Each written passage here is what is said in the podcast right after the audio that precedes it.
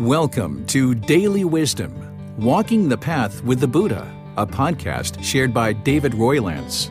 This podcast is dedicated to guiding you to completely eliminate the discontent mind and the suffering it causes by attaining enlightenment. Learn and practice the teachings of Gautama Buddha that will guide you to fully attain a peaceful, calm, serene, and content mind with joy. To support this podcast, visit patreon.com forward slash support Buddha or visit buddhadailywisdom.com where you will discover a full range of courses, retreats, and online learning resources to assist you on the path to enlightenment. Now, here's our teacher to share more.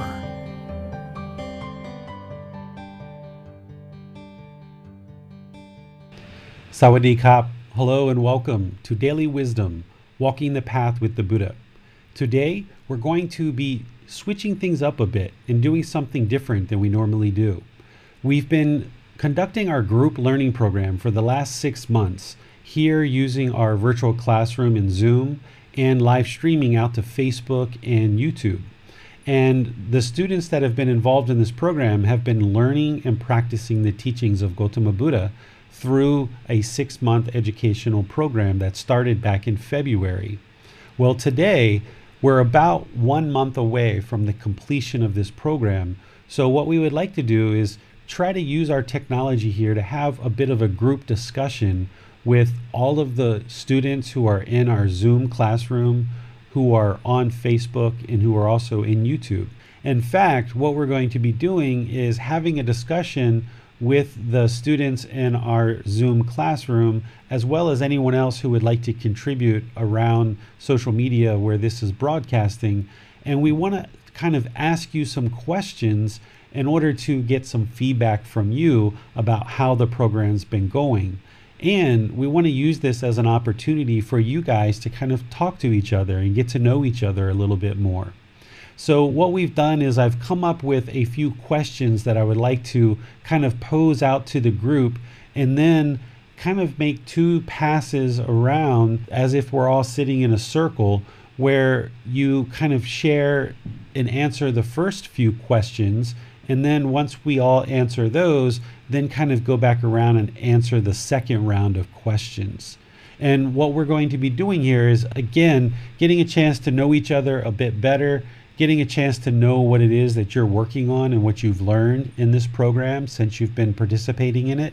And then ultimately, by the time we do the second round of questions, we're going to be looking for some feedback of things that have gone well for this program and things that you feel that you would like to provide some suggestions or some ideas of how we can actually improve the program. Because starting in August, about four weeks from now, we're actually going to start the program all over again. We're going to start at the beginning of the book, which is developing a life practice, the path that leads to Nibbana. Right now, we're in chapter 21, but in about three or four weeks, we're going to actually have completed the entire book.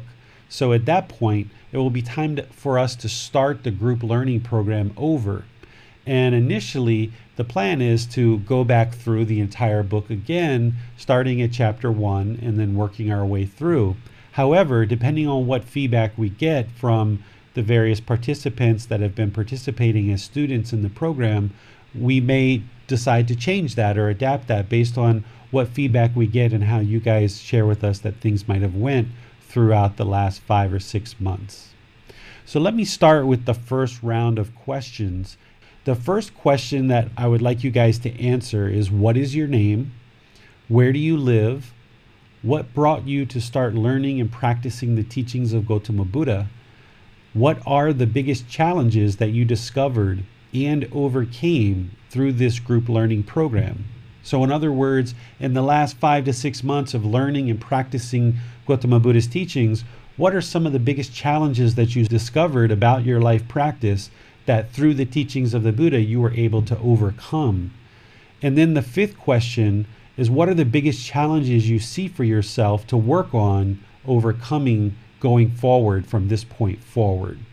So these are the questions that I would like for each student to share, if you would, as we go around the circle and give you guys a chance to talk. So, who would like to start with our first five question? I'm willing to go first, David. I had a feeling that was going to be the case. Let's kick things off.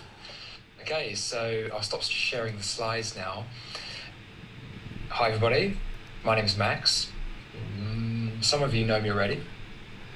I am currently living in the UK. I usually live on the south coast, a city called Brighton, although I'm not there at the moment. And what brought me to start learning and practicing the teachings of Gautama Buddha? Well, I had already been meditating daily for several years, not doing it as Buddhist practice, but I think, like many people, trying to use meditation as a tool to help me with the rest of life. So, as a way to manage negative emotions, remain more present, make better decisions, manage stress, maybe even enjoy life a little more. And I think during those years, I had a taste of this this feeling of this is really like this could go somewhere. You know, it, that this could really help me, but for the time being, I'm just going to use it to help the rest of my life. But there was a feeling that there's something there that's maybe bigger than merely as a as a tool to help with the rest of life. And it was then actually when I encountered David in a trip to Thailand, and with your guidance, David, uh, uh, it really sort of started to come together in a way that I felt like rather than use this to support the rest of my life, this is like a taste of real freedom. You know, what I've been trying to obtain with the rest of life, which I thought was helping me towards freedom, hadn't really been working. You know, I tried many things. I jumped onto an office career, you know, career in sales, basically straight after university, and I thought that would provide freedom. But actually, it seemed to take it away after a few years. And then I started a business that I could operate online. And so I had this dream of being able to travel the world whilst working on a business, which just you know sounds amazing, and it, it was great many times, but it also came with many drawbacks as well. And ultimately, though, it didn't actually satisfy me. And so it was only really when I started applying deeper teachings and more refined teachings and not just you know stuff I'd heard online through meditation apps or various other resources that it all started to come together in a way I thought actually what should be going on here is maybe rather than using meditation to support my life maybe my life should actually be used to support my mind you know to liberate the mind. And so ultimately it came to this realization that liberating the mind is is really the point you know that's really what I should be aiming for rather than trying to cultivate my external world in various ways to help the mind actually it should be the other way around. You know the mind is really what I should be working on um, directly. So that's how I eventually ended up beginning to learn the, the teachings of Gautama Buddha. So I'll move on to the next question now which is what are the biggest challenges I discovered and overcame through the group learning program? First thing that comes to mind is simply my meditation practice. It became more consistent. It provided more consistent benefits as a number of ways in which it changed. So, the first is that I just started meditating more.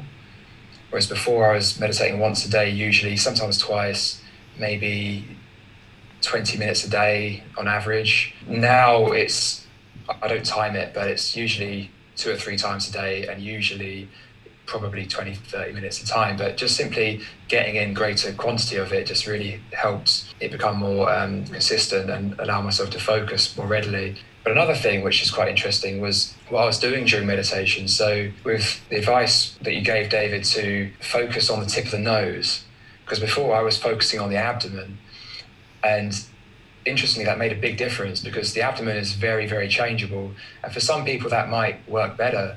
But for me, having a really consistent point to focus on seems to allow the meditation to become more focused. And generally, I found myself being more calm during meditation and experiencing greater benefits to the mind that seemed to last longer. And the third way in which my meditation was helped was not applying too many strict rules to it, not sort of trying to be too rigid in terms of when I would meditate, how long I'd meditate for, not apply too many expectations on myself. So, for example, I'd sit down and I'd sort of say to myself that you can get up at any time. And knowing that I could get up at any time in a roundabout way sort of made me not not get up. I thought I'll just go another minute, you know, just see what happens. And usually I'd end up sitting for longer with that approach, not shorter. So all of those things came together in quite a quite a helpful way during this group learning program. So the last question: What are the biggest challenges I see for myself to work on overcoming? First thing that comes to mind is uh, right speech. So putting uh, the Eightfold Path into practice, and particularly uh, right speech. I notice when I maybe speak a bit, bit abruptly, sometimes a bit harshly. It's an old habit that I have, and I don't mean it often in a harsh way, but sometimes it just seems to come out that way. so it's something I've been working on consciously. It seems to be improving, and so I'm going to stick with it. But it's interesting to reflect on the teachings as you learn them and see how, oh yeah, there was a moment in in that relationship or in that conversation where I was hitting, you know, the four of the five factors of well-spoken speech, but maybe what I said wasn't spoken gently, and so despite it being true, helpful, right time, spoken with loving kindness, so good intentions, it still maybe wasn't spoken gently, and so you can trace it back and go, ah, okay, so that's why that's why I'm experiencing the unwholesome results of that. So yeah, really noticing the, the wisdom in teaching, and that's a focus for me. So hopefully that's been useful to you guys. And that more or less completes my five questions. Maybe I'll add something to your list, Max, that you overcame the technology of uh, being a moderator.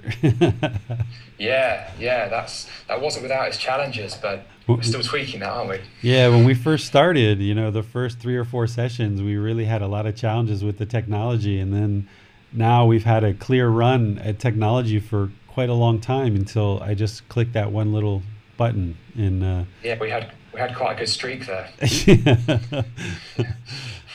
so yeah, so all right. Well, thank you for sharing that, Max, and thank you for being our moderator for the last five months and for the next month that we have going forward.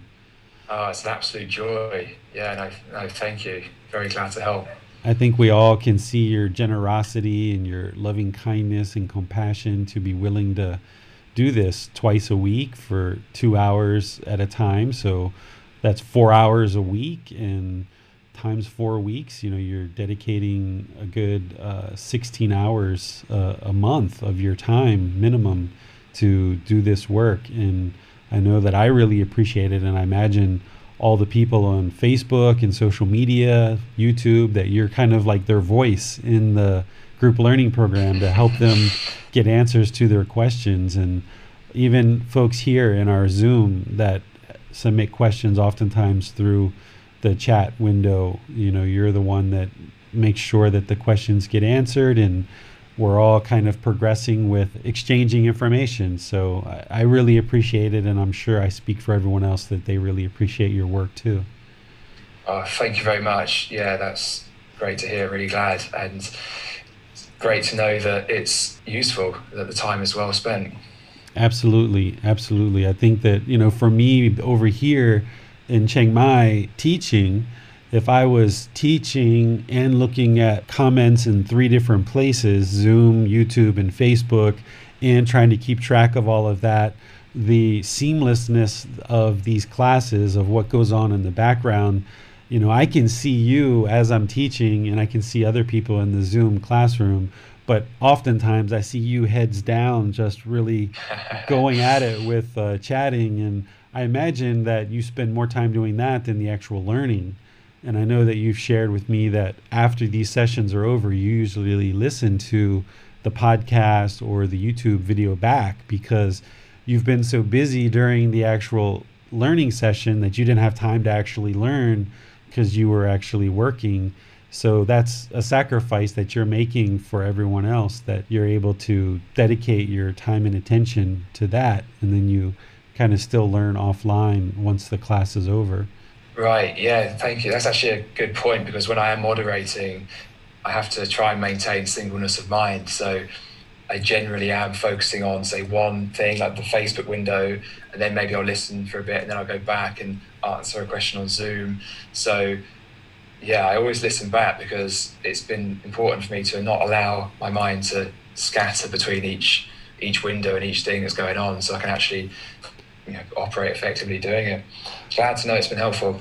Yeah, when we get off of these sessions and I look back through the chat of YouTube and Facebook and I see all the different things that you guys were chatting about that I had no idea that was going on because I'm just focused on teaching. I'm very impressed of your singleness of mind of being able to just stay in focused on all of those chats that you guys are having while the teaching's going on. You make it seamless. You make it so fluid right. and so easy and um, your accent helps a little bit make it more clear too. Very very queen's english helps yeah. We say i say accent but to you it's normal speaking i'm sure. I didn't realize i had an accent to be honest until, until i left england yeah. We, e- english people probably think that us americans have accents too right? So it just depends oh, yeah. depends on your frame of mind of w- what's your normal.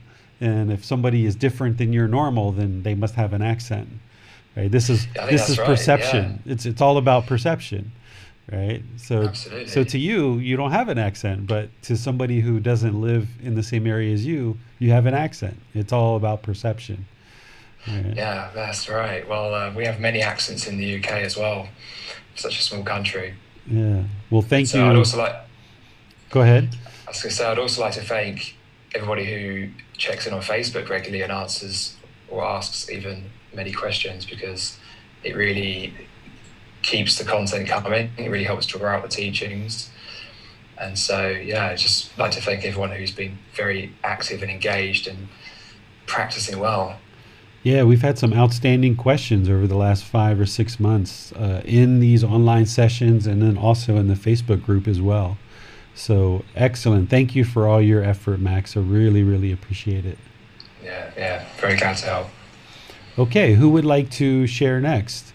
I can go to Amina on Facebook because she's typed her answers out. So thank you, Amina. Sure, that'd be great.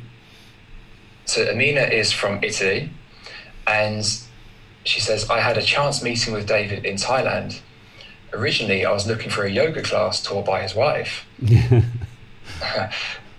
I had been meditating on and off, and after a few classes with David, I began a more regular daily practice.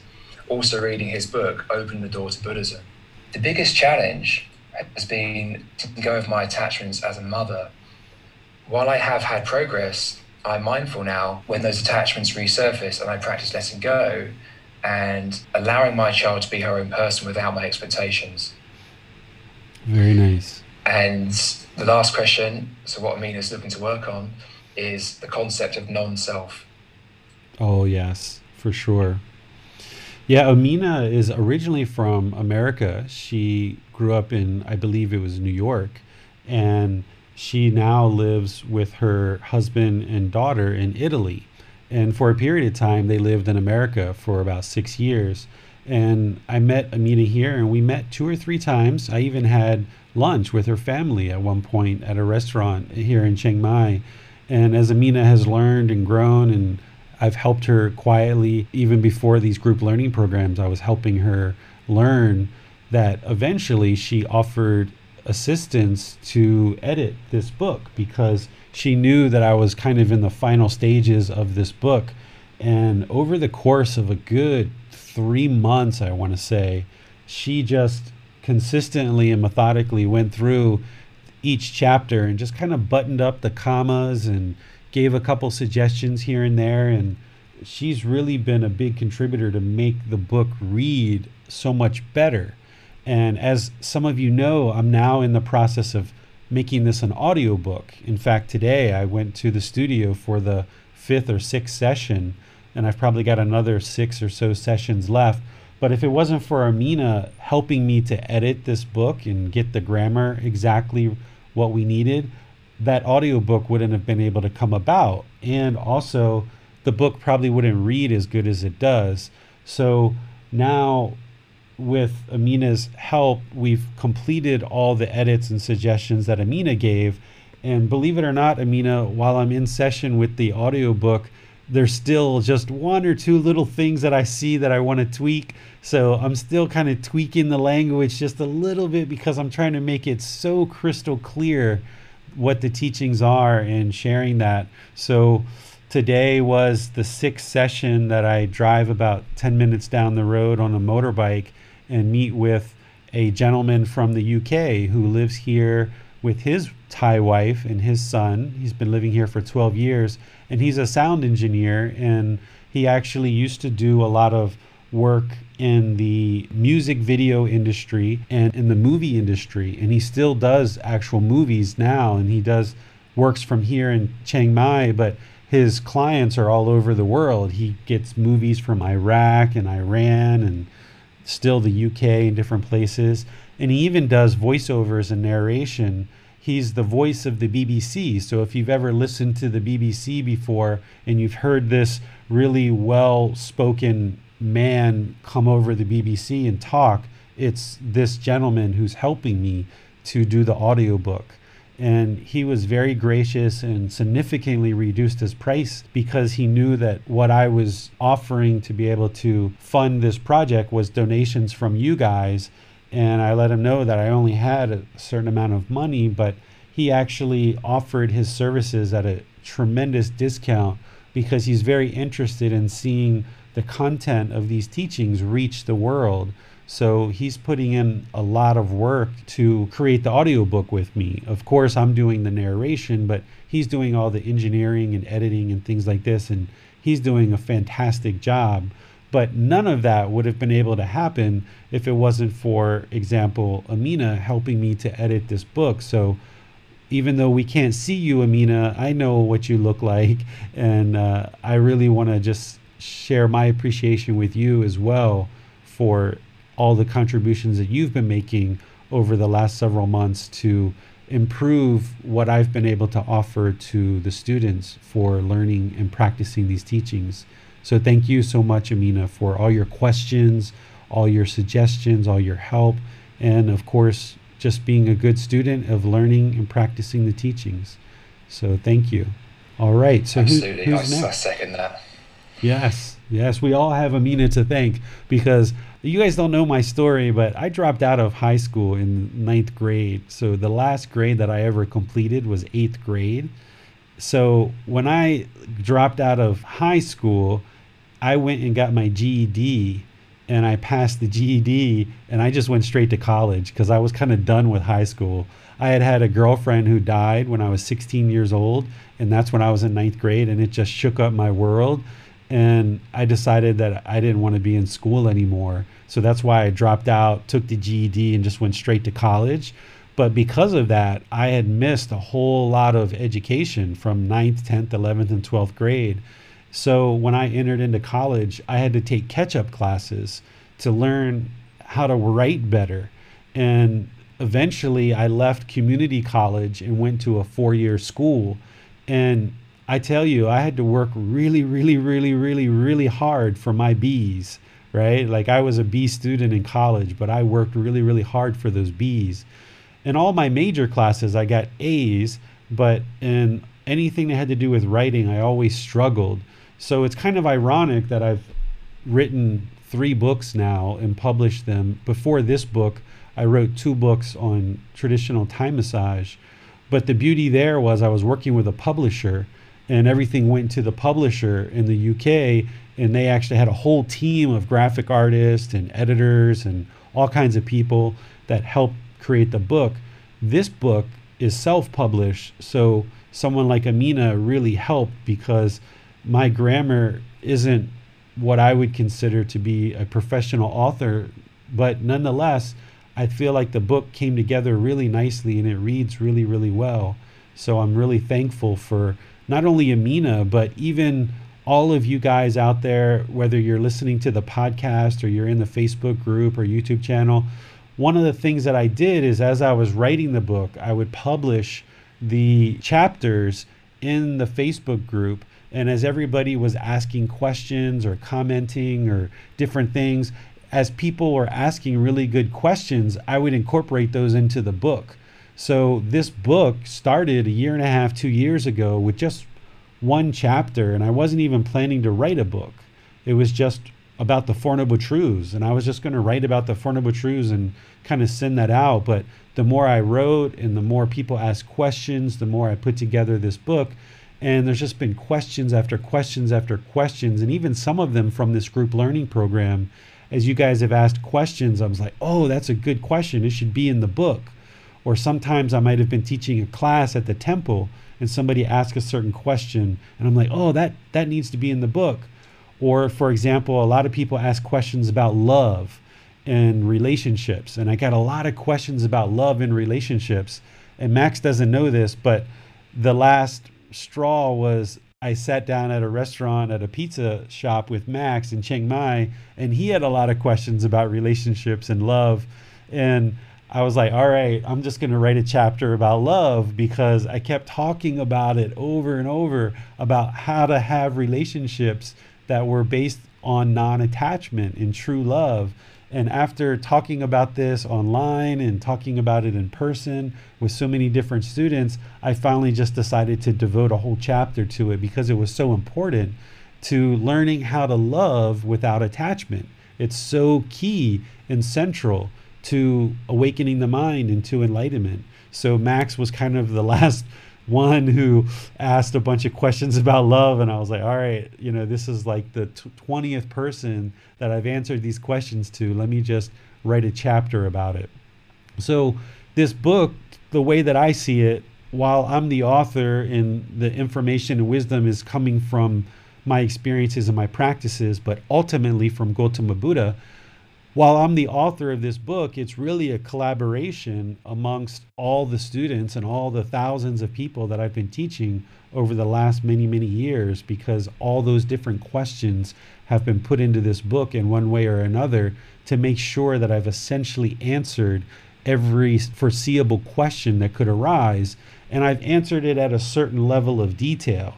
And then as we go through this group learning program, as you guys have questions in Facebook and so forth, we dive deeper and deeper and deeper down into the teachings. And the book is just kind of like a way to get started and kind of take in the initial wisdom of Gautama Buddha's teachings. And then these classes and Facebook and retreats that I host here in Chiang Mai and classes I have here in Chiang Mai are a way for students to go deeper and deeper and deeper into the wisdom of how to practice the teachings of Gautama Buddha that lead to enlightenment. So while I'm thanking Max and I'm thanking Amina, I also would like to thank all of you and all the thousands of people that aren't even listening to this that have come and gone at different times and asked many, many different questions because it's all those questions and all that experience of answering those questions that have made its way into this book so that it can benefit all of you going forward. So thank you. I think when I first met you, David, the book was on edition three, and it's now on edition seven or eight. And in the 12 months or so in between, there are many, many, many, many iterations of new topics, new questions, refinements here, refinements there, adding bits. And so the book now is a very uh, refined version of what it was when I first encountered it. A lot more content and very um, tailored to, I think, the needs of people today. So interesting to know that uh, it was ultimately I was the last person to ask the question about love before you wrote that chapter. Yeah, and you know, in the year and a half that I've been writing this book, that's why we went through seven editions because I kept thinking that I was done. Right, edition one, I was like, all right, I'm done. There's four chapters. I'm done with this book. But then the questions kept coming and coming and coming. So I was like, all right, here's an addition. And I just added three chapters. And then, okay, more questions came. I added another four or five chapters. There's edition three. Okay, I'm done. I'm done writing this book. Nope, more questions kept coming and coming. So eventually, what we've gotten to is an edition seven. But in reality, what most people probably would have done is just locked themselves in a room for a year and a half, two years, and just wrote an, a book but mm. this type of book wasn't that kind of book to just lock myself in a room and write it. It was a collaboration between the students. And the more that I was writing and publishing on Facebook, the more questions that came in. So that's why the book kept growing and growing. if you look at three that you got about a year ago, Max, it probably only has about 12 or 13 chapters because the chapter about love is chapter 14 and that would have been written right after I met you because of that conversation we had. And then now there's 24, 25 chapters because of all the other subsequent conversations that I had with so many different people here in Chiang Mai and other places around the, the world as uh, people have been asking more and more questions. So I feel like now we've really got a really good, solid baseline of teachings to be able to share with the world. Nice. Yeah, and I think the new chapters really resonate with people for that reason. You know, this idea of uh, true love versus attachment is. Uh, it goes against a lot of what is expected of us in culture and the way we're conditioned to behave. And it's a very powerful message for people. So, yeah, glad that was included. Yeah, exactly. And one of the things that I see in some teachings where people teach Gautama Buddhist teachings, they say that you can't love and be enlightened at the same time, which I know is 100% not true. And some people will say if you have a life partner, you can't get enlightenment. Or if you have a son or a daughter, you can't get enlightenment, which is, we know, very untrue because Gautama Buddha had a had a son and a wife, yeah. right? So, but this is still what people are teaching. So the more people kept asking these questions about this, and I realized how much misinformation is in the world about Gautama Buddha's teachings. That's when I said, okay, I just need to write a chapter about love so people can understand how to love without attachment, that it's absolutely possible to have a life partner and have children and still attain enlightenment as well. And now we have that chapter to be able to share that. Wonderful. Well, we have some more answers from Facebook. Okay. Okay, let's go over to Barsam. So Barsam is from Egypt and we've seen you on many calls recently, Barsam, and you're also very active in the Facebook group. So I'd like to thank you for that. Barsam says he was looking for the truth for many years, and finally, it's obvious that he's found the way leading to the truth. Barsam says the biggest challenge for me was to find a scientific, logical, and ethical philosophy of life. I found many major answers through the answers provided here. And lastly, I'm facing some challenges in dissolving ego and some related to the thoughts that arise in my mind while meditating. Okay. Well, Bassam, I'll just step in there. Thank you for sharing that. And for those things that you're still working on, that's the reason why I put this question in there is because, you know, this is your independent practice for every single person. It's your independent practice. I'm here as a guide, as a teacher. I'm the one who's kind of holding the light and showing you what the path is but it's great to hear actually that you know that you're working on ego and you're working on some of the thoughts that are arising in meditation. So continue to look at those things and continue to ask questions either in the Facebook group, the online class, or schedule a meeting with me privately, which is something I've opened up in the last week or two, where all the students, whether you're in this program or not, if you're listening to this on the podcast or wherever you hear this, you can actually schedule a one-on-one meeting with me and you can schedule many if you want over the course of the coming months and years where I can do video talks with you or audio and can give you some private guidance. So you're always welcome to ask questions in the Facebook group, but if it's something more private that you would like to have a private discussion with, you're welcome to do that. And there's been many students that have been taking advantage of that and spending time to do that. And that's a great way to learn and get really targeted guidance from your teacher. And it's a good opportunity for me to get to know you a bit because the more that I know you and I understand your mind and I understand a little bit of your life about what's going on in your life, the more I'll be able to kind of help you with these teachings. And this is how a teacher like me helps in a community like this in Thailand, where you've got Buddhist temples everywhere throughout the country the Buddhist temple is kind of like the community center where all the villagers as they're having challenges in life, they will go see the monks and get guidance in the Buddhist teachings. The monks won't tell them exactly what to do, but he'll just give them teachings in which they can reflect on and improve their life and make decisions. And I'm very comfortable fulfilling that role for you guys, whether it's in our classes or on Facebook or a private discussion, that as you're meeting certain challenges and you're not quite sure how to apply the teachings of the Buddha to those challenges, you can either ask questions in Facebook, ask questions in class, or schedule a private discussion with me where I can share some of the teachings of the Buddha after you've already shared with me kind of what you're facing in life. And I've even done this with like Bill here in Chiang Mai. We've had a few lunches together where we've sat down and Bill and I have talked about different things that Bill's facing. And that's a really great way to get some real targeted guidance in your practice. So I would just like to let you guys know that that's available for everybody. And one of the beautiful things about where we are in current times is during the lifetime of the Buddha, only the people that lived in that region of the world were able to learn and, and practice the teachings with the Buddha because the Buddha was only in that region of the world, a very small, isolated part of the world. But nowadays, with modern technology, I can actually share these teachings with anybody in the entire world that has access to the internet or access to our place here in Chiang Mai. So I can help people in America, in South America, in Canada, in Europe, in the UK, in Australia, in Japan, China, you know, Greenland, New Zealand, Africa. I've been teaching students all over the entire world through these group learning program and through private discussions. So that's one of the beauties about where we are in our current time frame in this lifetime is that you can reach out and get help with these teachings no matter where you are. One of the things I was sharing with Max just the other day is that I kind of see the Facebook group almost like an online temple.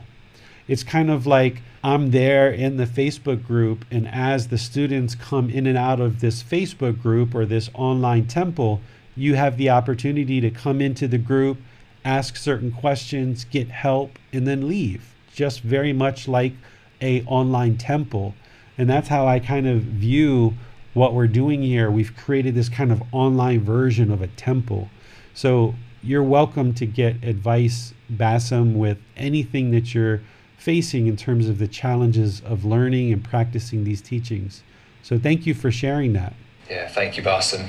Okay, so I know that uh, Bill is interested to answer questions, so I'll go ahead and unmute you, Bill. Hi, everybody.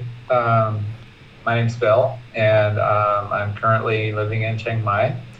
I'm originally from the West Coast, my family's in Portland. Was born and raised there, but I identify more with uh, California and the Bay Area. That's where I lived and had my teaching career for 20 years, and then I retired here. And um, originally, I, I became interested in Buddhism as a result of um, entering the rooms of 12 uh, step for uh, alcoholism um, and trying to come to terms with a higher power that worked for me. Uh, I was raised a conservative Christian, and um, that that path just wasn't working for me, and so I needed to find uh, a higher power and a spiritual path. And uh, so I did a lot of reading and just sort of dabbled for many many years with the teachings, but never really diving into it seriously. There, there was a period of time uh, while I was still in the Bay Area that I discovered a sangha in uh, Saratoga, and they studied. Uh, they were in the Tibetan tradition, and um, I attended many classes um, there, and um, and I learned a lot. And then towards the end, they started practicing a lot of the rituals with the water bowls and prostrations. I don't know. At that, at that point, I just sort of became, I, I don't know, discontent. just thinking, this isn't for me. Um, and so I walked away from that. Um, you know, I thanked the, the teachers but um, I moved on, and then I ended up here in Chiang Mai. And you know, I I was frequently asked by my family, "What is it about Thailand that appeals to you? Why do you want to move there?" And I had many reasons. The first one that always came to mind was the people, and what is special about the people. Well, 95% of them, uh, last I checked, follow the, the path of the Buddha. They're just the, the whole culture, you know, and now having had exposure to the teachings, and especially the way David, uh, as a fellow American, uh, and the language and the examples, they just resonate with me.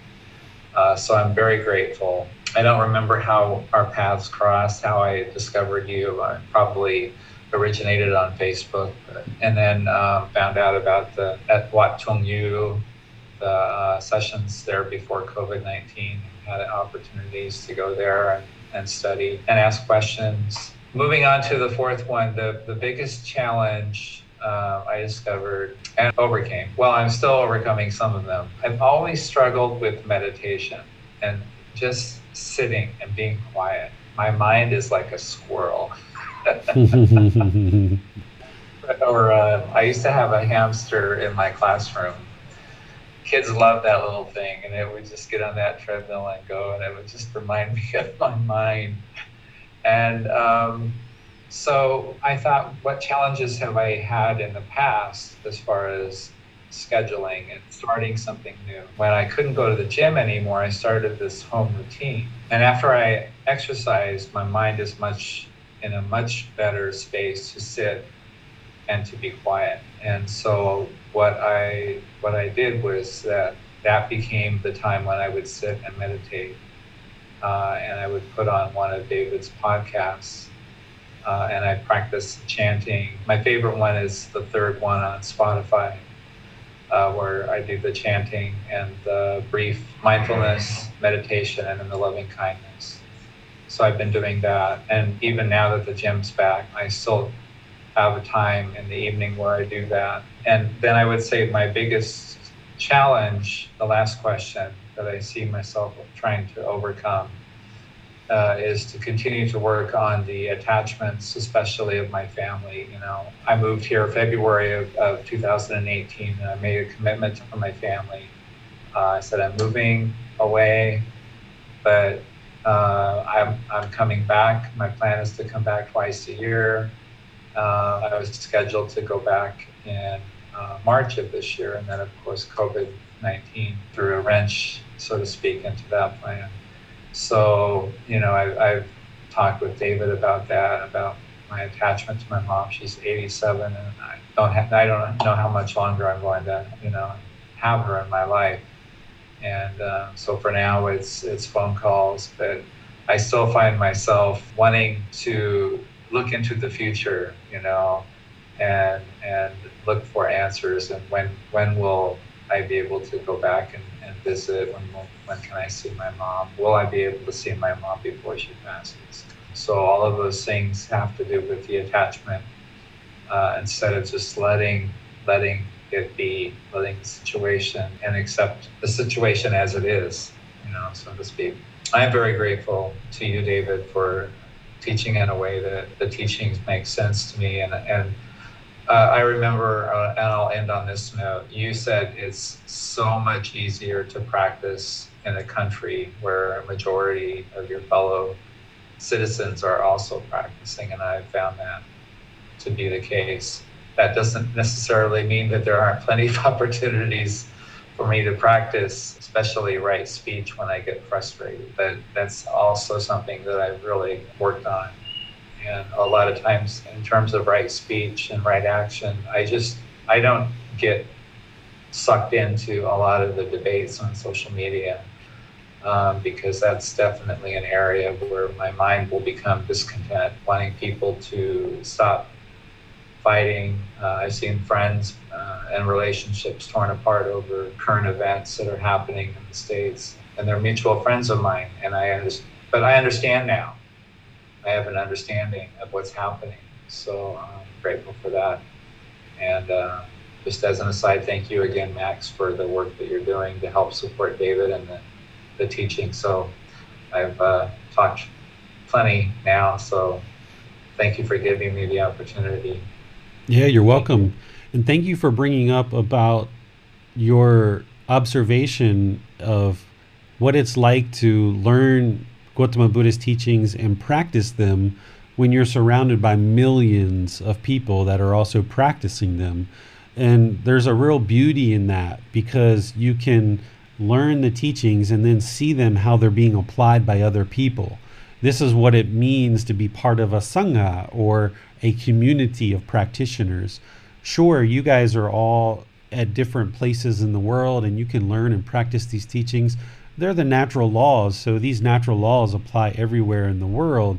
But one of the things that Bill has by living here in Chiang Mai is being able to observe other practitioners. And it's not that everyone else is telling you what they're doing and how they're doing it, but if you understand the teachings and you sit down at a restaurant in Thailand and you see them bring you free fruit at the end of your meal, you know, ah, that's generosity. Ah, that's loving kindness. Ah, that's compassion. Or if you're talking to a Thai person and you might see them maybe start to get a little bit discontent, but then they cut it off and they just smile and they say, okay, I'll take care of that for you. Right? You can see how people practice. And this is one of the reasons why once COVID's gone, I'll start having retreats here so that people can actually start coming to Thailand and live here, even if it's just five days, 10 days, one month, two months. Uh, you can actually come here and live. And there's actually students that have come already that I'm not having a retreat necessarily. And they'll just say, Hey, David, can I come live in Chiang Mai for two months or a month or six months? I want to just learn with you and live there. And there's plenty of people that are starting to do that. So if you find that you have some time in your life and you would like to come, whether it's five days, 10 days, you know, one month, two months, you'll come meet me and Bill and we'll take you around and we'll show you what Chiang Mai is all about. We'll take you through the temples and some of the other really beautiful things here to see. And you'll get a chance to practice the teachings amongst other practitioners. And you'll get to see how these teachings work in a large society of people who are all practicing these same teachings. And it's really like night and day. If nobody ever told you anything about the Buddhist teachings and you just came to Thailand on your own, you would see this warmth and this generosity and this love and this kindness and this compassion. And you would know you had landed in a place that's completely different, probably than where you grew up but you wouldn't know why. It was just like, wow, these people are so different than where I grew up. But for you having learned these Buddhist teachings now, and now getting to have an opportunity to actually see them being practiced amongst millions of people and seeing how a Buddhist society can really function in a very conducive way where you don't see hostility, you don't see aggression, you don't see road rage, you don't see fighting and bickering and all of the things. You don't see judgment. People aren't judging you. People aren't trying to force you to do one thing or another. It's really a beautiful thing. And I see Bill raising his hand. He wanted to mention something. I, I wanted to add one more one more example of uh, of Kamma. Mm-hmm. I went to the gym the other day and you know i'm i'm older now. I'm still healthy and young enough to be able to go to the gym but i make mental lapses okay? So they have a system where you um, you give them your membership card and then you get your key to the locker. Uh, it was an hour after i'd been on a cycling machine when i uh, went to go upstairs to the weight area when i realized i didn't have my key they let me uh, get back through the, they, they kind of have one of those little things where you scan it to get into the main section. So they let me in and I went to the locker room. My locker was sitting wide open, the door was open, my wallet was sitting, it was the, the most visible thing right there on the edge. And it had been there an hour, unattended. Nobody stole it that would not yeah. happen if back yeah. there. yeah. That's what it's like to live in a society of people that understand Kamma. They know if they steal, it's gonna bad things are gonna happen. So we just don't do it. And I do the same thing, Bill. I have I think you guys have heard me mention I have a bike that I brought from America it was $500 bike in America, which wasn't a big deal for me at the time when I was making more money. But here in Thailand, that's like a two month salary for the average Thai person. When I ride my bike to 7 Eleven, I just put it outside, no lock, no nothing, right out in the front. I go inside, take my time. I'm not thinking about whether it's going to be there or not be there when I'm done because I know it's going to be there. And I just go in, do my shopping, and come out, and there's my bike. I used to travel by airport a lot to do different things. And one time I left for two weeks to go teach some Buddhism out in the eastern part of Thailand. I have a motorbike helmet that I bought when I used to have money, and it's about a $300 motorbike helmet, which is about a, a month's salary for the average Thai person. And when I went to the airport on my motorbike and parked my motorbike outside for two weeks, I just put my motorbike helmet there. Two weeks later, I came back. It was still there. Nobody stole it, right? This is what it's like to live in a Buddhist society of people. And it'll be wonderful someday if you guys actually get a chance to come here, either on your own or as a retreat or something like that, where you can actually experience what it's like to live in a society of people that are practicing these teachings. So, yeah, thank you, Bill. Thanks for bringing that up. Thanks a lot for that, Bill. Okay, so I know that James is interested to go next. So over to you, James. Okay, so my name is James. I'm from South Carolina. I'm currently living here after a year in Los Angeles, and I've lived in a few different areas, and I expect that'll continue. but I would say um, one of the things that led me to um, studying the Buddhist teachings was um, to be brief over the last like you know decade. I mean, I've definitely been on like a search for for truth and and meaning, and um, I've never been able to find any of that in um, you know the consumerist culture of America or the um, fundamental um, Christian religion of the region that I'm in. And um, I always knew that there was um, I always had this draw to, um, to what I thought was was truth, you know, and you know, and there's been different ups and downs in that path, and I've had a lot of different experiences where I was closer to that and where I was further from that, and I guess over the last year or so, I've had a couple of experiences that really, I would say, awakened me to, um, to my conditioning and to um, to my own mind, and um, along with that, I, had a few um, encounters with with Buddhism, like up close, and um, in the course of that, I was actually recommended David as a teacher, and um, and that that really has launched like a heavy um, practice for me.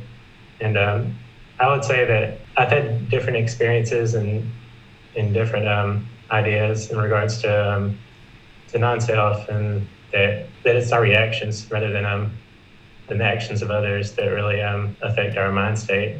And Buddhism just so so clearly, and David's teachings just so clearly like explain that. And while before I may have had disorganized thoughts in my my head about um, different ideas, it, it, just so clearly um, articulates and pulls together a lot of this. And um, I would say one of the things I think that also drew me to it was it's not faith based, and um, you know the Buddha challenged that we question and challenge the teachings in a certain degree um, with our practice. And that really speaks to me because I am more of a questioning type of person. And, um, and I've done that in my own practice. And um, there isn't anything that, um, that I've questioned that, that I haven't seen in the world. You know, um, I haven't seen any um, teaching of the Buddhists that I wasn't able to really like see play out in the world. And that really that really encourages my practice. As far as challenges, I would say, you know, I've done these teachings, and, and I do a lot of reading and things. Um, so I feel like I have an intellectual understanding of, of the practice, but it's a difference, it's a challenge transforming that intellectual understanding into one's practice and translating it effectively, like relationally. And I would say that's one aspect that I've worked on, and I've had um, that's one challenge I've been able to overcome to a certain degree. And um, actually, like the difference between knowing that it is our reactions that affect our mind state and actually like putting that into practice. And um, so I've, I've worked on that. And um, I would also say just um, it's assisted me in um, in being myself and being less attached to others' opinions of me, you know. And I think before I was I was like floating through life. I didn't have like,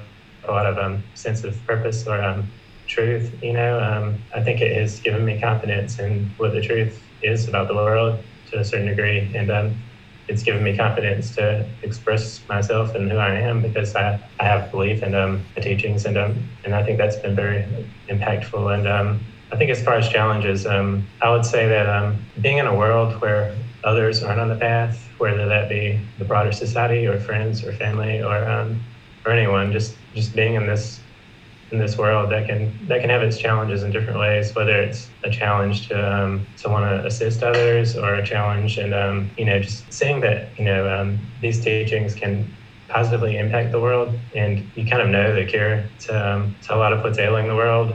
But you know it's obviously challenging to um, to really um, to really articulate that to the world. And you know I think one of the harder things is not so much teaching others, but convincing others that, that there are teachings that can benefit them.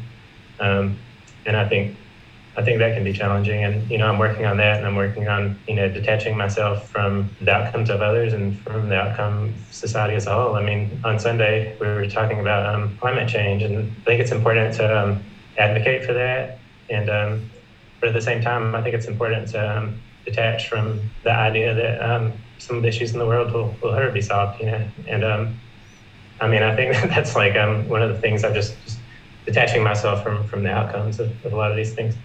Um, and I would also say that I just have like um, a challenge has been that I do have like a very busy mind. Um, I've always been a person who enjoyed thinking and um, would just constantly find myself in thought, whether you know whether I'm lying in bed or whether I'm walking down the street. Um, so I think, um, but I understand that that takes me out of the present moment, and I think just working on that is just a continual challenge and continuing to, um, to you know liberate myself from the thoughts that are constantly in my mind and such to that.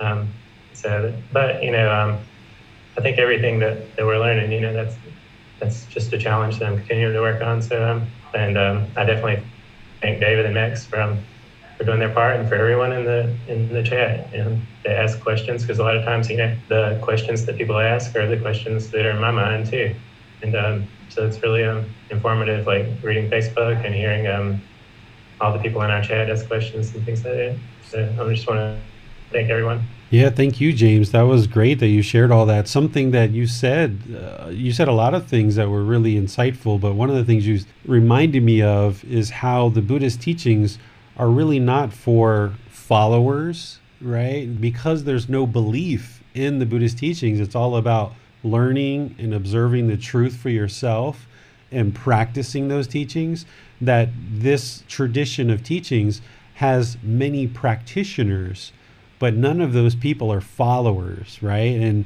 what I'm hearing from you and Bill and Max and Amina, and what I see with all the students that I teach, nobody's a follower, which is outstanding. You're a learned person, you have an intelligence and there's wisdom that you're looking for, you're seeking the truth. And what the Buddhist teachings do is they share with you what the truth is, but then you can go out and see that truth for yourself. You can independently verify that it's truth, not based on any belief. And that's where we're all practitioners and nobody is a follower. And that's a beautiful thing that you don't have to follow anybody that it's that confidence that you were talking about James that's where I think the confidence comes from because essentially what the Buddhist teachings are doing is through that wisdom and you being able to see the truth for yourself it's building you up with lots and lots of wisdom that now you can function as an independent person and use this wisdom to make really wise decisions in your life so that's wonderful that you're seeing that progress and seeing that benefit in learning and practicing his teachings. Yeah, I really enjoy that part about the teachings, and it's it's very confirming. And um, you know, it um, it makes one's practice stronger, um, and it just really um, it really increases one's understanding of the world because um, there's not very many things that that really happen in the world, or that I see on the news, or that I see happen in people that I know's life that I can't like explain based off of these teachings. Mm-hmm. And um, it's just it's really confirming about um, it's really motivating to continue practicing, and it's just really confirming that these teachings are um, penetrating the truth of reality, essentially. And um, absolutely, absolutely, the Buddha was for sure the fully perfectly enlightened Buddha. he knew what he was talking about. I able to um, pinpoint any teachings so far that um, would say anything other than that. Yeah, for sure. I mean, the fact that 2,500 years ago, the things that he knew that we're just now discovering, it's just mind blowing that he understood things like there's nothing wrong with having a partner that's the same gender as you. There's nothing wrong with that. Uh, there's no problem with that. He knew that 2,500 years ago, and not everybody even today has figured that out, right? Like, like it just blows my mind how smart and how wise he truly was. Yeah, you just see it all the time, whether it's COVID and um, that pointing to um, way that we've been abusing nature, and um, you know, and um, I actually did a, a class recently that was about um, it kind of used evolutionary psychology and kind of showed um, how um, the Buddhist teachings 2,500 years ago um, are essentially stating what, what science is seeing today when they um, scan brains and you know um, mm-hmm. it's so yeah I mean it, it is it is amazing to see science and really um, articulate what the Buddha has been telling people for 2,500 years. yeah, that's a good point. Is like I saw a question in one of the Facebook groups recently that says, "Does science and Buddhism refute each other?" From my experience, modern day science is confirming what the Buddha taught 2,500 years ago. More and more and more and more as more science is unfolded it just keeps confirming what he taught 2500 years ago. And that's part of how i feel like he was so so so wise that he didn't have all this sophisticated equipment and everything that we have nowadays that people are just now figuring out. He already knew it 2500 years ago and uh, it just goes to show how wise this buddha really was very good thank you james i appreciate you sharing Thanks a lot, James. Really encouraging. So, I suggest we go to Roxanne on Facebook. Roxanne is from the UK. She says, I was brought up in a family who were non practicing Christian. I went to Catholic school, but felt myself nothing fitted. I went in search of a faith. I needed some comfort in a somewhat turbulent childhood. I found paganism because I love the nature and gentle side of things, but it still wasn't a perfect fit and moved away from that very quickly recently in life, I found myself getting stressed, feeling very lost in life. So I was looking at meditation to help calm, as the doctor wanted to give me medications. I accidentally stumbled on another podcast discussing Buddhism, and boom, it was finding a perfect fitting pair of shoes. I resonated with everything and felt it pulling me. I then accidentally stumbled upon David, and so I'm glad to have found an actual teacher. I love learning and practicing. And then the final question the thing I'm struggling with the most is cutting off those negative thoughts and stopping reacting to situations. I also need to work on my meditation as I'm not very good at it. I just can't shut my mind off. Okay, thank you for sharing, Roxanne. Yeah, those negative thoughts that you're having, just keep working with meditation and keep working, learning these teachings, and slowly, slowly they will start to dissipate. I used to have tons of negative thoughts in my mind as well. It took many years for me to let them go. And that wasn't even when I was really practicing very deeply. So it just is going to just keep taking time, just slowly chip away at it. I'm really glad you're here. I'm really glad you found this opportunity to be able to learn with the resources that I provide. So thank you for being here and keep learning, keep growing. Excellent. Okay, so I know that Randall, you were interested in discussing on the Zoom, so let's just go to Randall next. Yeah, my name is Randall. I, I live in Chiang Mai. I've been here in Chiang Mai for about six or seven years. I've never met David in person, but I've been part of this group for about, since about March. I lost my job in March with all the stuff that's been going on in the world. So the positive thing about that is that I've been able to join this group, and it's been quite useful for me. I've noticed as I've gotten older, um, I've started to notice that I'm, I'm just a bit less patient. I've got more of a temper than I used to have.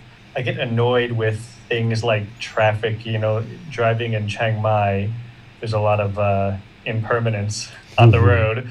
And I would notice myself kind of maybe feeling like, for example, someone was driving dangerously and thinking about it hours later about how that annoyed me. And, and I just started to wonder why I was having such negative reactions to things that I really shouldn't be that involved in so yeah, I uh, one thing I was surprised by in this group, I had tried meditating before, and like many people, I kind of started with it and would drift away, and then try meditating a little. And uh, so originally, I just wanted to get into meditating, and I thought this group would be helpful. But I was surprised at how much, how interested I am in actually learning about the uh, the Buddhist teachings um, I didn't expect to be as interested in, in that aspect of this as I am. So that's been really good for me.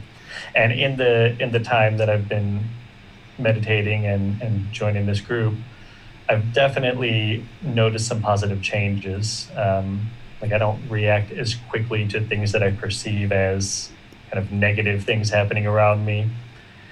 I I'm more kind of um, I recognize my own intentions on things a bit more than I used to. Sometimes, like, I realize I might be doing something for a reason that I I wouldn't have noticed before I started paying more attention to myself and trying to um, you know stay on the path. And I've stopped eating meat as well, which is something I wanted to do for a really long time. And so far, that's been really good for me as well. Um, so yeah, I think this has been really positive for me. And, you know, since it's only been a few months, I probably haven't even started to identify the things that will be most difficult for me. But, uh, you know, like, like Max said, right speech is one that I'm really trying to work on. And, you know, I can identify with Bill and James and that, you know, my, I have a very active mind that I'm trying to uh, figure out how to, how to silence or calm every now and then. Uh, so yeah, I, I, really appreciate this class, and I thank Max and David for um, for making it happen. And I just want to say I, I, leave the class quite early often because you know it is quite late here, and I get up very early in the morning. But I do listen to the rest of the classes afterwards, mm-hmm. so I, I don't mean to seem rude. No, no expectations here, Randall. I teach, and however people need to come and go, that's fine.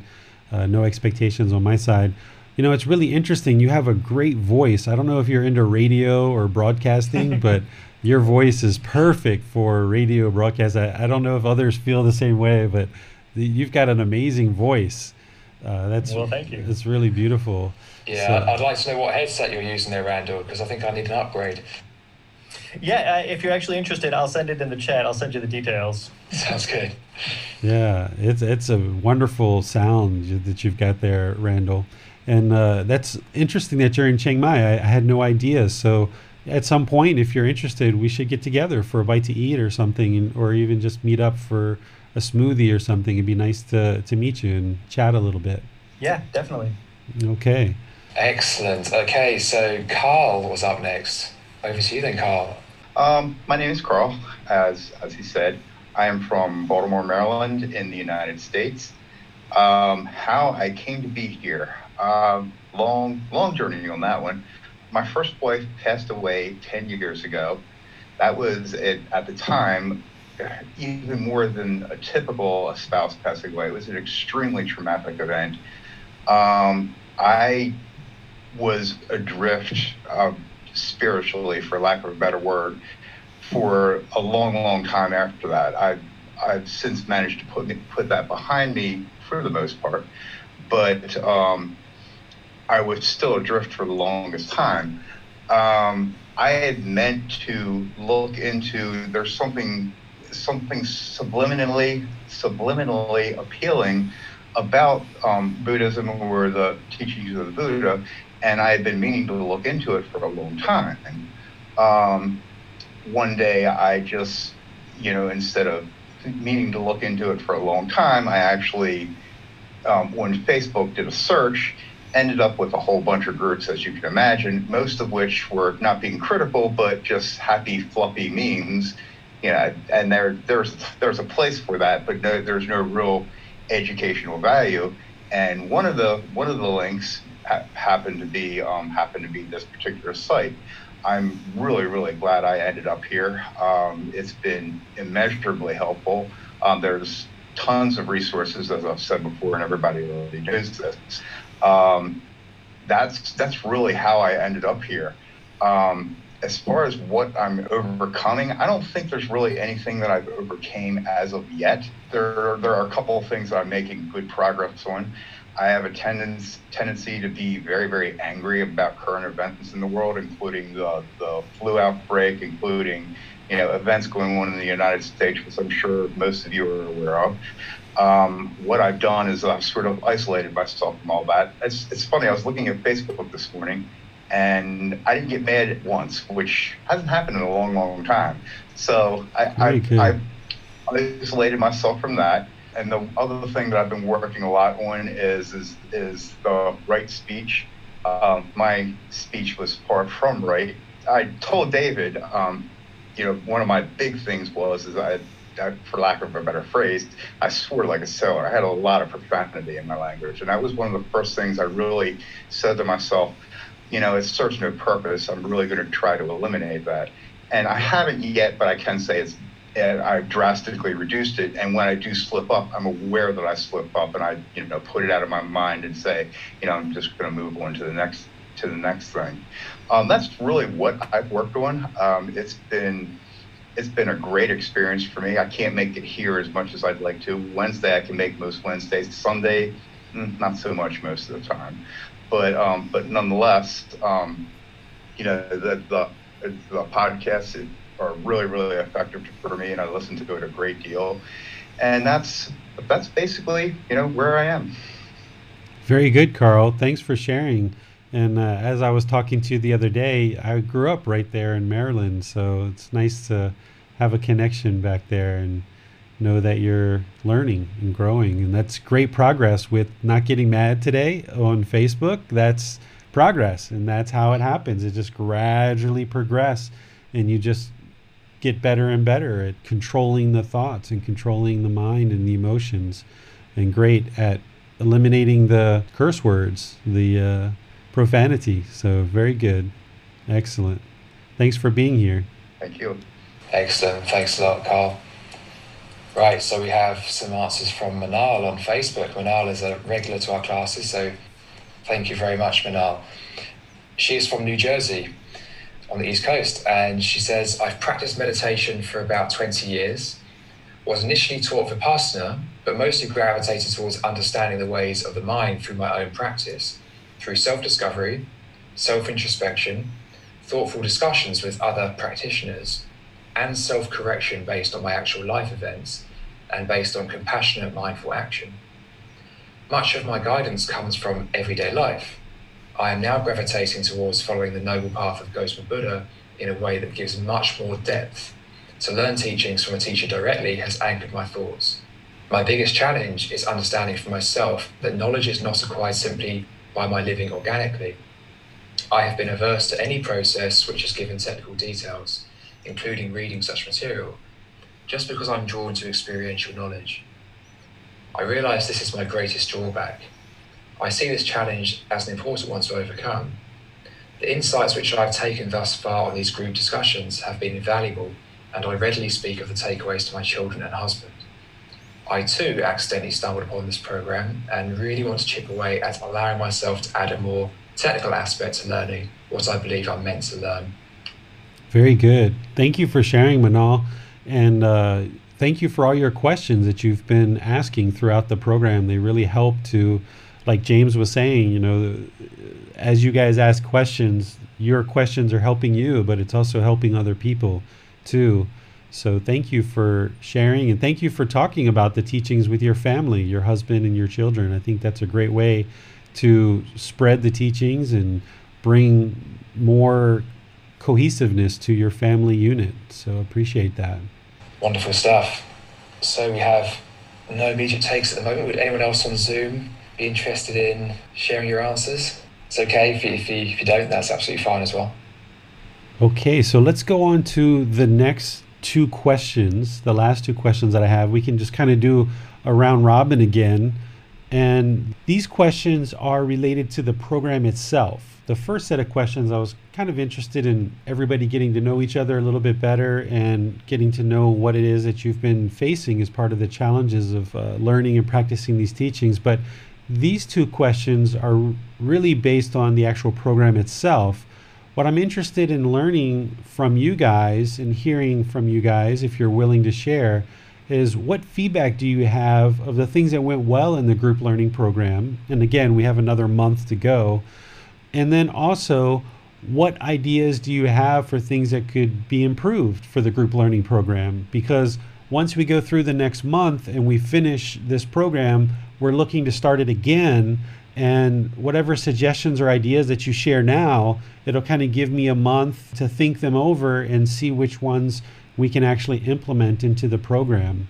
So I would like to turn it back to you guys and see if there's some information that you would like to share about things that went well and things that you have in terms of ideas that could go even better for the next time around. So perhaps I can kick this round off again, Dave. So first of all, what feedback about things that went well? So you, the way you're able to help us with our queries and our challenges is really powerful because you give very tailored advice to each individual that is directly helpful towards liberating the mind. And I think that's one way in which this has been distinct from the other other programs because we really are very intent on the end goal here. This really is about liberating the mind. The teachers are fascinating, it's all very interesting as well, but ultimately if it's not serving some practical end use, of you know, eliminating discontent mind, then then you know why do it, right? So I think your guidance there has been really powerful, and also that rather than just give case by case guidance, you also will bring that back to a very concise set of teachings. You'll always relate that back to a teaching. So it's not just saying, oh, you know, do this, because of course you certainly wouldn't making decisions for anybody else, but not even just offering some thoughts, but going the extra mile and relating it back to the teaching so that we can each kind of become our own doctor, right? We can each come to understand our own mind and really learn the teachings. I think that's something that makes this very unique, is that as we do this, we're always bring it back to a very clear, concise set of actionable teachings. So I would like to thank you, David, for all the help you've offered. You've been extremely generous uh, over these months with the program, and uh, clearly many people are benefiting. So yeah, it's, I think I speak for many people. So thanks. Mm-hmm. Any suggestions for what we can do for the future to make it even better? I think I still need to think about this one, but I do know that the, the, the questioning side of things is going really well. So I'd like to see maybe more sessions where we're just doing Q and A, maybe if, if there's a demand for that. I'd certainly like to see that. Yeah, that's the only thing I can think of at the moment, but more may come to mind. Okay, thank you. Others who would like to share things that have either gone well or some ideas that you have? Looks like Carl's raising his hand. Okay, over to you, Carl. Um, again, I would just like to, um, what Max just said, I, I think you probably had a spare moment to yourself sometime back in what 1997 it, it, sounds like you run an extremely busy life and and i on a personal level i really appreciate everything that you do. The only I, am just going to repeat what max just said. The only thing i would suggest is possibly um, what you have the setup that you have is fantastic. One um, one session um, one live session one teachings from the book or, or teachings from you know other sources one session on meditation and possibly, you know, again, I know you don't have a lot of free time, but possibly a third session just devoted to question and answer. But other than that, I can't imagine anything at all that needs to be done differently. I, I certainly couldn't add anything to it. That's that's the only idea I would have. Okay, so adding a third session. okay. that might be challenging, and I understand. Believe me, I understand if it wouldn't be I, possible, but that that's the only thing I could think of. I devote over 80 hours a week to sharing the teachings of the Buddha. So yeah. I have the time. I've set up my life in such a way that I can do this full time, over 80 hours a week. So if you guys have an interest to do that and we see that the interest continues to grow, I'm willing to have as, as many sessions as you guys feel like is needed. Thank you. Mm-hmm. Okay, so we have comments from Amina on Facebook. She says uh, the quotes on the Facebook page, the quizzes, and the weekly talks are really helpful and I think benefit many of us and allow everyone to pursue a self guided and self paced education on the teachings. Okay, good, good. Thank you, Mina. All, all very uh, positive comments there as well. So we'll go over to James next. Okay, um, I think I mainly um, would like to just um, echo a lot of what um, Max was saying. Um, I think that um, definitely um, a positive of the course has been um, David's teachings and, and the way he teaches it. And um, I think it's almost like a, um, it's an egoless teaching of the Buddhist teachings. It's because a lot of times, you know, you may hear teachings, but it's it's very much like um, seeped in a person's opinion. And I feel like David's teachings are, are very much the Buddhist teachings. And I think David has had a lot of life experiences that um, such that he can relate to a lot of our questions, and um, so I think that's been a real benefit of the course. And I think another benefit of the course has been just the structure. Like, um, for instance, we have a week to read, and we know that on Sunday we can discuss that reading and what questions we have.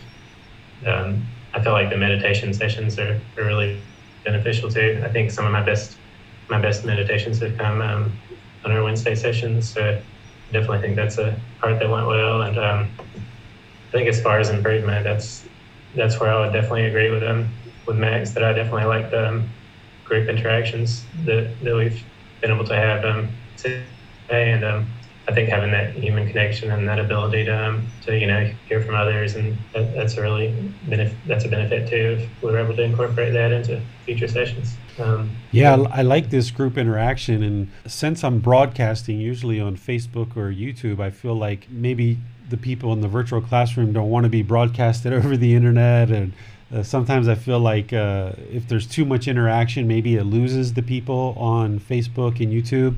But I think that this is really nice to have some interaction between you guys and among you guys is more like we're in a actual room together, even though we're spread out all throughout the world.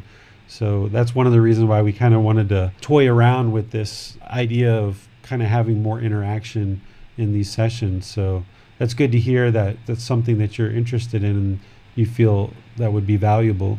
Any other suggestions on things we can do to improve for the next iteration as we go forward? Okay, so no one on Facebook at this time. Okay, well, it's uh, time for us to probably go ahead and end our session then. I really wanted to make this session different than everything that we've been doing in the past. And, you know, we've got another whole month of teaching to share with you guys. And we're going to be getting into some really interesting topics. For example, on Sunday, we're going to be talking about mental illness and the modern mental illness industry and how these teachings can actually solve a lot of the challenges that we see, whether it's depression or anxiety or phobias or bipolar disorder or a lot of the things that we're seeing in our mental health industry that modern medicine says is a medical problem.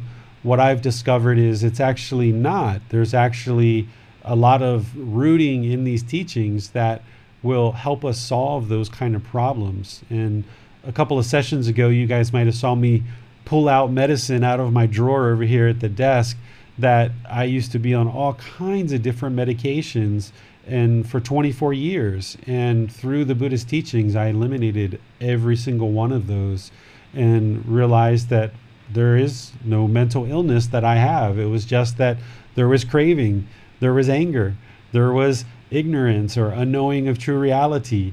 There was a self. There was ego. And I needed to eliminate all of these things from the mind. And when I did, the mind became stable, calm, steady, peaceful, calm, serene, and content with joy. That's permanent.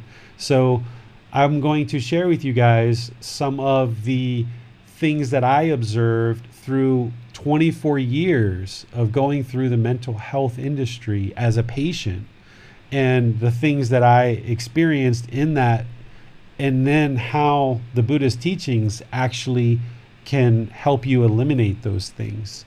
And then, of course, we've got even more content after that. The very last thing that is in the book, I don't know if you guys have noticed, but the very last thing that's in the book is how to determine if you've attained enlightenment. So, we're going to cover, you know, another three or four or five chapters. And the very last thing that we're going to cover on our very last session is how to determine if you've attained enlightenment or not. So we've got a lot more in this program to share. We're definitely not done, but this was kind of like a nice time to just kind of circle the wagon, so to speak. Everybody kind of pull up a cushion, pull up a, a, a drink of water or a nice cup of tea or a fruit juice or something and just kind of sit around and chat a little bit as if we're all in the same room. And the idea being that once we get through the next four weeks is to start this over again because you never learn everything you need to know in just one sitting, right? Like there's research that shows if you take a class the very first time, you kind of learn absorb and retain about 10% of what's being offered. And then the second time you go through, it's kind of like a 30 or 40%. And then the third time you go through, you know, it increases to 80 or 90%. So each time we go through this group learning program, the conversation is going to be different. What I'm sharing is going to be different. It's all based on the same teachings, but how I present it and the examples that I use, the questions that are being asked in the class are all going to be very different. So, although we're going to be starting this program over and going back through the program, which I know some people are kind of waiting to join us when we start at the beginning again, for those of you guys that have been part of this program for five or six months by now, when we start it over, it's essentially going to be a whole new program because we're going to be starting it again and we're going to be doing some different things. So I'd like to encourage you guys to continue for the rest of the next month. But then, even once we get going again and we start over at the beginning of the book, that there's going to be new things for you to learn. There's going to be new questions that come to your mind. Your practice is going to evolve and go further and further. And you're going to hear things differently than you heard the first time around things are going to soak into the mind a lot more the second time around. You're going to be facing new challenges in life three months from now than that you're facing right now. So you're going to have different questions two or three months from now than you have right now. So there's more to come. I'm going to be doing this for the rest of my life. I've set up my life to the point where the next 45 years, when I should potentially die around my late 80s or 90s, that I'll be teaching this for all of that time, whether it's online, whether it's in meditation centers and temples here in Chiang Mai, whether it's traveling around the world and teaching at various centers that invite me, whether it's producing these YouTube videos or podcasts, I'll be sharing these teachings in one way or another. So for me, this is a life journey and as long as you're interested in learning and you're continuing to develop your life practice and continuing to progress to enlightenment, I'll be here to help you, whether it's in a class, whether it's a certain resource or content that I've produced, or whether it's even just a one on one chat outside of these classes. So feel free to reach out, ask questions, keep learning, keep pursuing. Never, never, never give up just continue to learn, continue to meditate, and continue to practice the teachings, walking the path with the Buddha. So, thank you all for joining. Thank you all for sharing your input of things that you're working on, things that you've overcome, things that you're being challenged with in the future, and just continue to practice the entire Eightfold Path right view, right intention, right speech, right action, right livelihood, right effort right mindfulness, right concentration, the entire path, and then infuse that with loving kindness, with compassion, with sympathetic joy, with equanimity, the four Brahma Viharas, and all the other teachings that we've been sharing in this program. So until next time, Sunday at 9 p.m. Thai time, I wish you guys all the best. May you be peaceful. May you be safe. May you be well and may you be free of discontentedness in the suffering that it causes. Thank you for joining. Sawadee. Thank you for listening to this podcast. To provide support for this podcast, visit patreon.com forward slash support Buddha. To access more teachings, visit buddhadailywisdom.com. There, you will discover a full range of courses, retreats, and online resources to assist you on the path to enlightenment. Remember to establish a daily, consistent meditation practice, along with learning and practicing these teachings. A well developed meditation practice is the foundation in which to train the mind to attain enlightenment.